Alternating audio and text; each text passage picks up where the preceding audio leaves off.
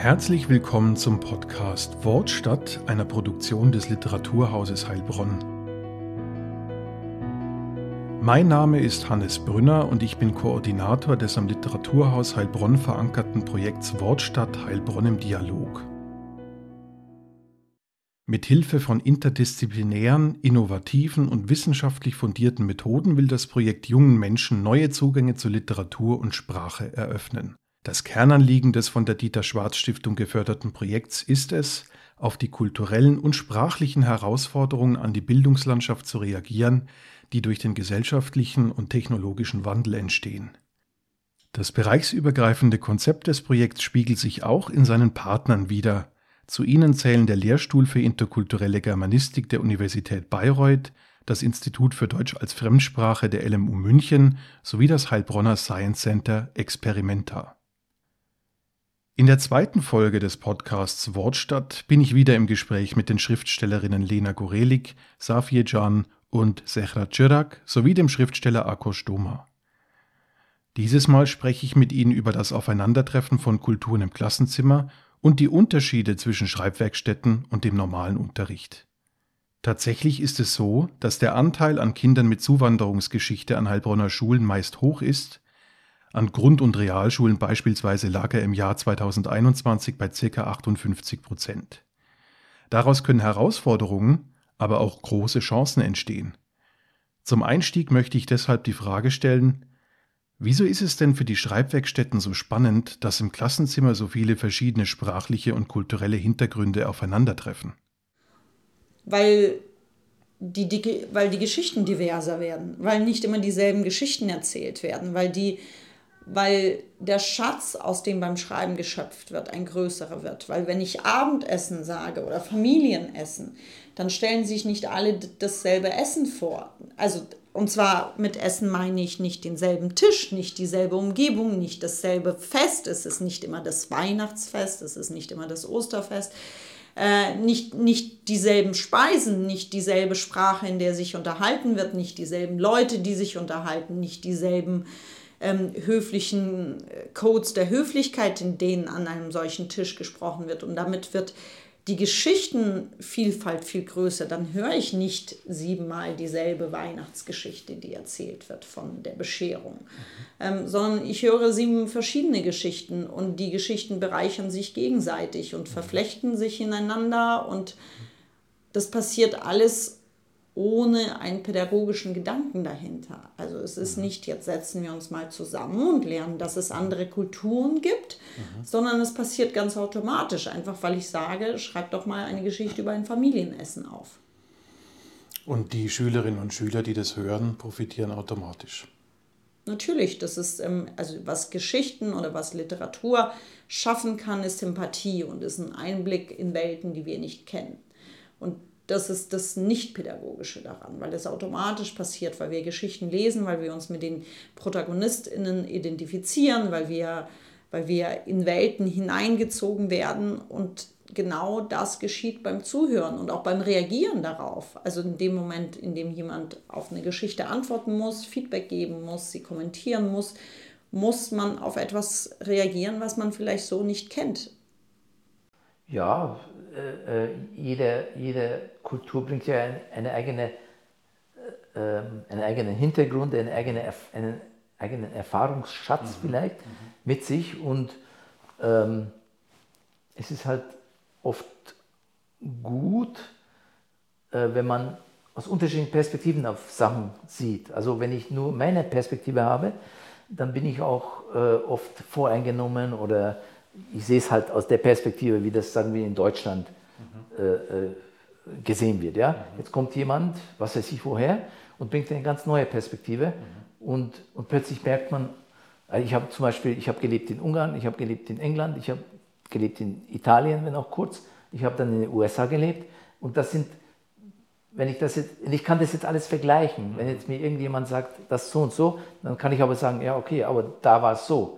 Also wenn man, und so weiter. Also man hat unterschiedliche Perspektiven und nimmt halt die Wirklichkeit dann vielleicht auch, wie soll man sagen, ein bisschen gerechter oder ja, wahr. Und in den Werkstätten kann dann ein Dialog entstehen, direkt oder indirekt durch die Texte, die produziert werden, durch die Gedanken, die geäußert werden, und dann kommt es zum Tragen, was Sie... Absolut. Nach meiner Erfahrung ist das aber vielleicht gar nicht so ein großes Thema, muss ich sagen. Mhm. Also ich habe Werkstätten jetzt überall sehr oft oder fast, nicht fast immer, aber ja fast immer mit hohem Migrationshintergrund. Das ist eigentlich selten so richtig ein Thema gewesen. Mhm. Also es kommen automatisch unterschiedliche Blickwinkel, aber das ist gar kein so großes Ding. Das ist eigentlich ganz natürlich. Man merkt nur das eine, dass eben die Sprachqualität sehr unterschiedlich ist. Ja? Also, dass man bei manchen Schülern sich richtig mit diesem poetischen Text beschäftigen kann und bei anderen sieht man sehr stark heraus, also die das Deutsche auch noch nicht so gut beherrschen oder damit umgehen können, dass man da sich dann doch ein bisschen drauf erstmal auch einschränkt, um diesen Satz oder das irgendwie erstmal zurechtzubringen, um dem gerecht zu werden, was der Junge oder das Mädchen eigentlich ausdrücken will. Ja? Und das ist aber immer so. Dass, ich hatte auch schon mal eine Klasse mit 0 Migrationshintergründlern und da gab es dann auch Unterschiede, wie mit der Sprache umgegangen wird. Das hat nicht nur mit der Migration zu tun. Ne? Ja, das ist interessant. Und aufgrund dieser Gedankengänge kommt es auch, dass diejenigen, von denen die Lehrerinnen und Lehrer denken, das sind diese Einserdeutschschüler, die werden das wunderbar meistern, und dann diejenigen, die, wobei mit oder ohne Migration, das spielt überhaupt keine Rolle, die ein bisschen vielleicht lauter sind und mehr so Rap-Texte hören und weniger aufmerksam sind, von denen weniger erwarten und die dann aufblühen vielleicht, also nicht aufgrund der Songart, was sie hören, sondern dass diejenigen, die auch zum Beispiel introvertierter sind, aus sich herausgehen, und das sind diese Wunder dieser Schreibwerkstätten, und das ist auch mit ein Grund, weswegen man die Autorinnen und Autoren in diese Schreibwerkstätten und in diese Klassen lassen muss, damit wir sie alle berühren können, vor allem aber auch mit Lyrik, weil Lyrik hat sehr viele Vorurteile. Da gibt es viele Erwachsene, die immer noch sagen, sie können gar nichts mit Lyrik anfangen und haben das letzte Mal aber im Unterricht irgendwie die Glocke oder so gelesen und mehr dann nicht. Und zeitgenössische Lyrik kommt eben auch im Unterricht zu kurz aufgrund des Zeitplans. Aber ist es nicht auch so, dass das Aufeinandertreffen von so vielen verschiedenen Kulturen und Sprachen auch zu Problemen führen kann? Und wieso hilft dann diese Art von Spracharbeit? Ich weiß gar nicht, ich glaube, das Aufeinandertreffen von Menschen kann zu Problemen führen. Und ich glaube, in dem Moment, in dem mehrere Kulturen versammelt sind, meint man, die Probleme auf die Kulturen zurückführen zu müssen. Ich glaube, was passiert ist, also wenn wir jetzt im Kontext Kinder oder Jugendliche oder SchülerInnen bleiben, dann haben die Konflikte, die tragen sie aus. In dem Moment, und sie ziehen Grenzen, Kinder und Jugendliche ziehen Grenzen. Das sind die Coolen, das sind die Uncoolen, das sind die, die die richtige Musik hören, das sind die, die die richtigen Sweatshirts tragen, das sind die, die Fußball mögen und die anderen mögen keinen Fußball und so. Und diese Konflikte wurden schon immer ausgetragen und werden auch immer ausgetragen und sind, glaube ich, für eine psychologische Entwicklung auch wichtig. Und wir Erwachsenen führen diese Konflikte gerne auf Kulturen zurück. Das sind ganz oft Konflikte, die über andere Grenzen verlaufen. Die verlaufen zum Beispiel über materiellen Status. Ja? Wer kann sich ein Sweatshirt leisten, wer kann sich das nicht leisten? Die verlaufen anhand von gemachten Grenzen wie Mädchen und Jungs oder die Starken und die Schwachen oder was auch immer. Und ich glaube, dass sozusagen etwas Gemeinsames wie Geschichten erzählen, in denen ganz oft deutlich sind, dass die Gefühle dann doch dieselben sind, ob man Mädchen, Junge, welche Kultur, welche Religion, welches Sweatshirt man trägt. Liebeskummer haben wir alle denselben. Ich glaube, dass das eine Verbindung schafft, die über diese Grenzen, die oft eben menschengemacht sind oder aus der Betrachtung stammen, dass das einfach darüber hinweg hilft, weil dahinter bleibt ja der Mensch. Und egal, und wie gesagt, Liebeskummer haben die 15-Jährigen alle denselben. Das ist nämlich der größte der Welt. Das heißt also, wir konzentrieren uns aufs Individuum und lernen dadurch was über alle. Wir konzentrieren uns auf den Mensch. Mhm.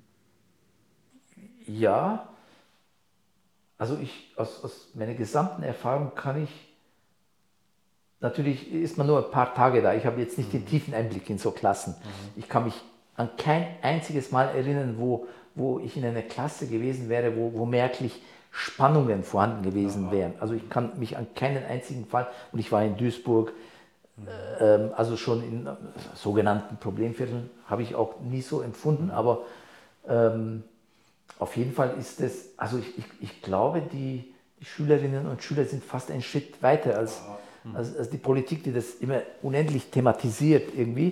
Mhm. Und dann komme ich und ich merke, oder ich sehe die, oder ich nehme die Wirklichkeit dann so wahr und ich empfinde, dass das sehr oft wesentlich entspannter ist und sozusagen gar kein Thema irgendwie in dem Sinne ist. Ich muss jetzt überlegen, ich kann mich nicht erinnern. Also es war immer sehr, ganz, ganz viele unterschiedliche, also Klassen mit, keine Ahnung, 10, 12, 15 unterschiedliche Herkünfte und aber es war nie, ich kann mich jetzt nicht erinnern. Aber auf jeden Fall ist das halt das sind unterschiedliche Perspektiven, die für die Kinder aber schon teilweise ganz selbstverständlich sind. Mhm. Und die machen sich da kein großes Ding rum. Im regulären Deutschunterricht wird ja eigentlich recht viel geschrieben, aber wodurch unterscheidet sich das Schreiben in der Schreibwerkstatt von dem, was normalerweise passiert? Aber wie sie sich auch unterscheidet. Ich fühle mich als Dichterin in die Welt hineingeworfen. Ich habe nicht, weil mir das ein bisschen liegt, gemacht, sondern ich muss es machen. Der Grund meiner Existenz ist, dass ich hier in diesem Land oder wo auch immer ich hineingeworfen wäre, Gedichte schreiben muss. Die Sprache ist nicht primär bei mir, sondern die Aussage, die ich machen möchte. So. Und die Lehrerinnen und Lehrer sind selbst keine Autorinnen, ist klar, also in den größten Fällen zumindest nicht. Ich musste damals auch mit Interpretationsheftchen und dürfte auch keinen Schritt weiter vom eigenen Denken, Fühlen, Empfinden hinzuschreiben in die Arbeiten und das hat mich von Literatur weggebracht. Ich sage meinen Schülerinnen und Schülern, dass sie die Gedichte so interpretieren dürfen, wie sie es wünschen, denn sie sind die Leserinnen, ja. Es ist klar, dass wenn man ein Liebesgedicht liest, nicht direkt davon ausgeht, dass es sich hierbei um einen Elefanten handelt, der irgendwie rassistische Gedanken hat. Also so weit geht der Gedanke dann nicht, aber das verstehen auch alle. Es ist wichtig, dass sie verstehen, dass sie Freude an dem Text haben dürfen. Das geht aber auch in den Schreibwerkstätten, weil sie wissen, dass sie keine Noten dafür bekommen. Es ist nichts Zwanghaftes. Bei mir war es jetzt dieser dritte Tag und da lagen paar Bücher von mir auf dem Tisch und die Kinder haben das als Joke unter ihre Pullis getan und weil sie es mitnehmen wollten und sie durften nicht und sie haben gefragt, ob sie es vielleicht doch geschenkt bekommen können, aber das ging halt nicht. Und die sind so jung, ja, und wenn diese Kinder dieser Realschule Gedichtebände mit nach Hause nehmen wollen, dann bedeutet das sehr viel. Und vor der Schreibwerkstatt wollte das keiner von ihnen. Das kriegt man nicht einfach im Unterricht. Dann gibt es einen anderen Effekt, da wird mir Zehra zustimmen. Sie sehen die Autorin vor sich, sie lebt, sie ist nicht tot, sie ist nicht Goethe. Sie redet so, dass man sie versteht, sie macht Flachsen, sie schubst, sie benutzt Wörter, die sie kennen, ja.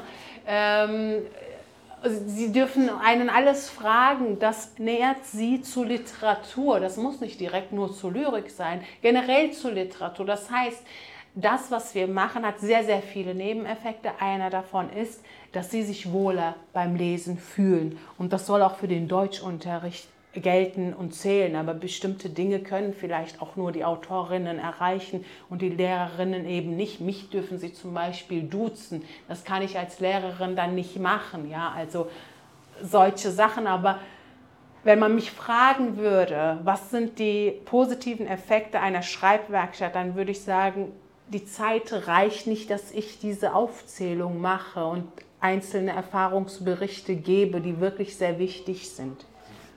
Ja.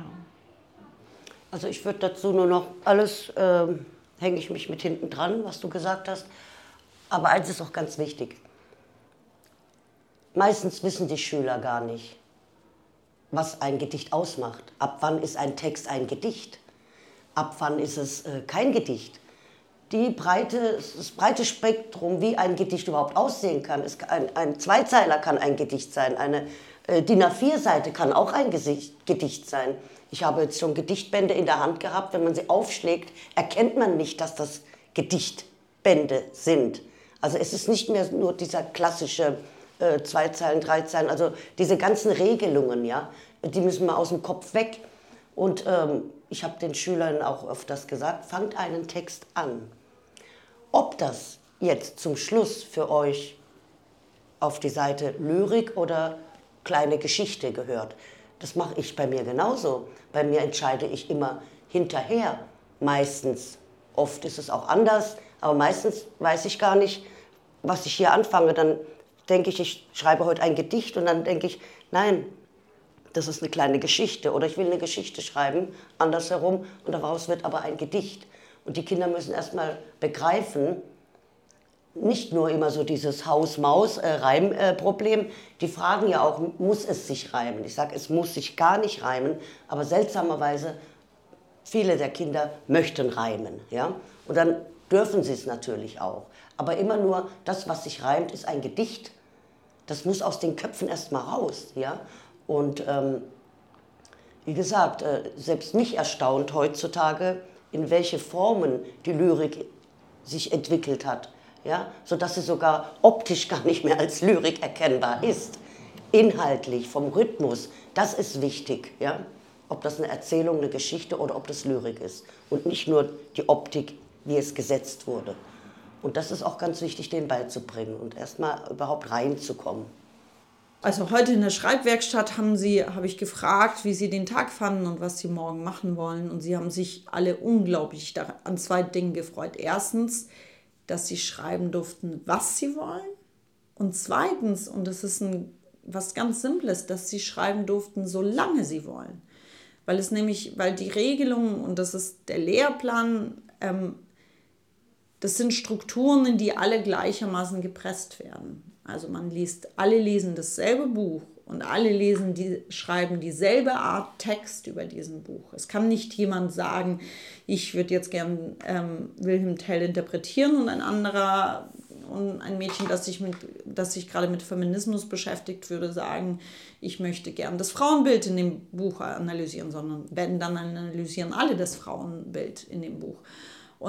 Und dann kriegen sie auch noch vorgesetzte Zeiten. Also dann wird 45 Minuten geschrieben oder 90 Minuten geschrieben.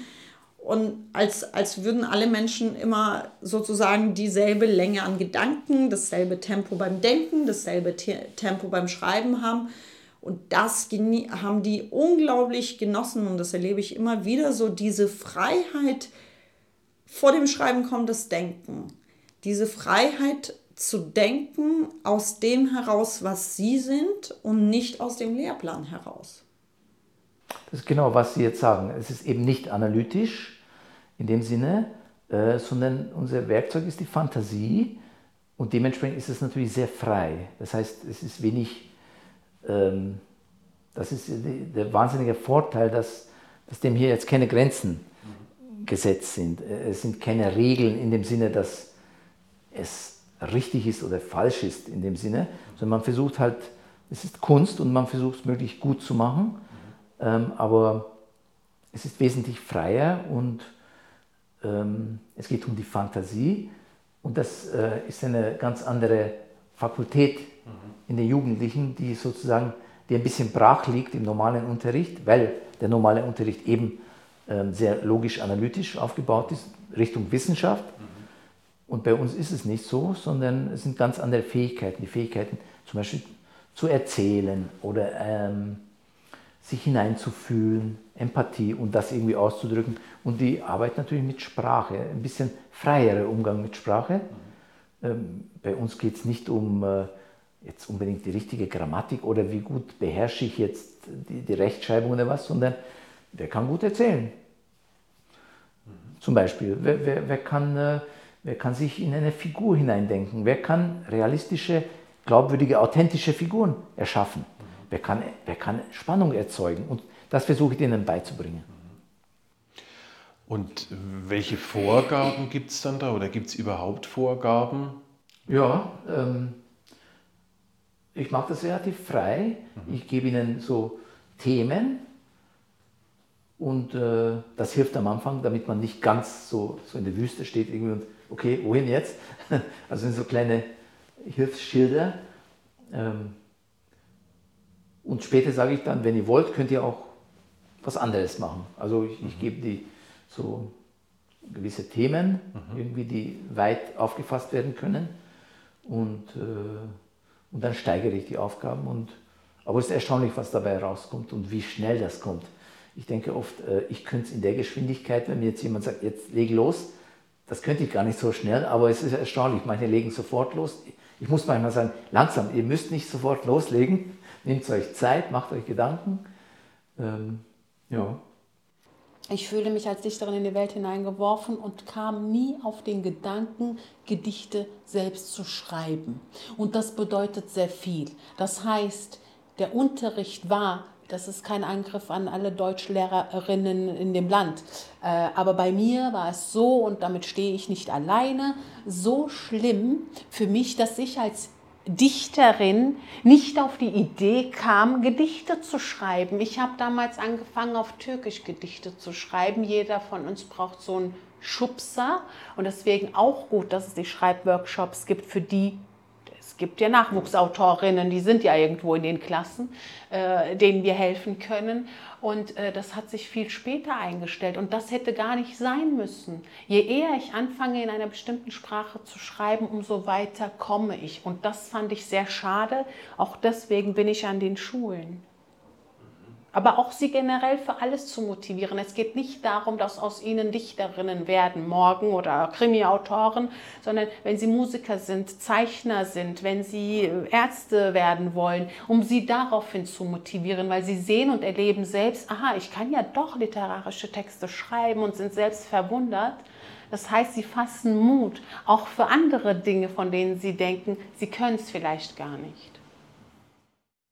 Ja, den Mut zu fassen, die eigenen Interessen, Talente und eben auch die eigene Sprache jenseits des Unterrichtsalltags zu entdecken, das wird jungen Menschen in Schreibwerkstätten durch engagierte Autorinnen und Autoren ermöglicht. Die intensive und kreative Auseinandersetzung mit der eigenen Lebenswelt, der eigenen Identität und den eigenen Emotionen im literarischen Schreiben kann die Horizonte der jungen Menschen nachhaltig erweitern. Und damit sind wir am Ende der zweiten Folge des Wortstatt-Podcasts des Literaturhauses Heilbronn. Ich hoffe, Sie hatten viel Freude beim Zuhören. Wenn Sie keine der weiteren Folgen des Wortstatt-Podcasts oder auch der anderen Formate des Literaturhauses verpassen wollen, dann abonnieren Sie uns jetzt. Mehr Informationen zum Projekt und den Beteiligten finden Sie auf der Website des Literaturhauses Heilbronn. Machen Sie es gut und bis bald.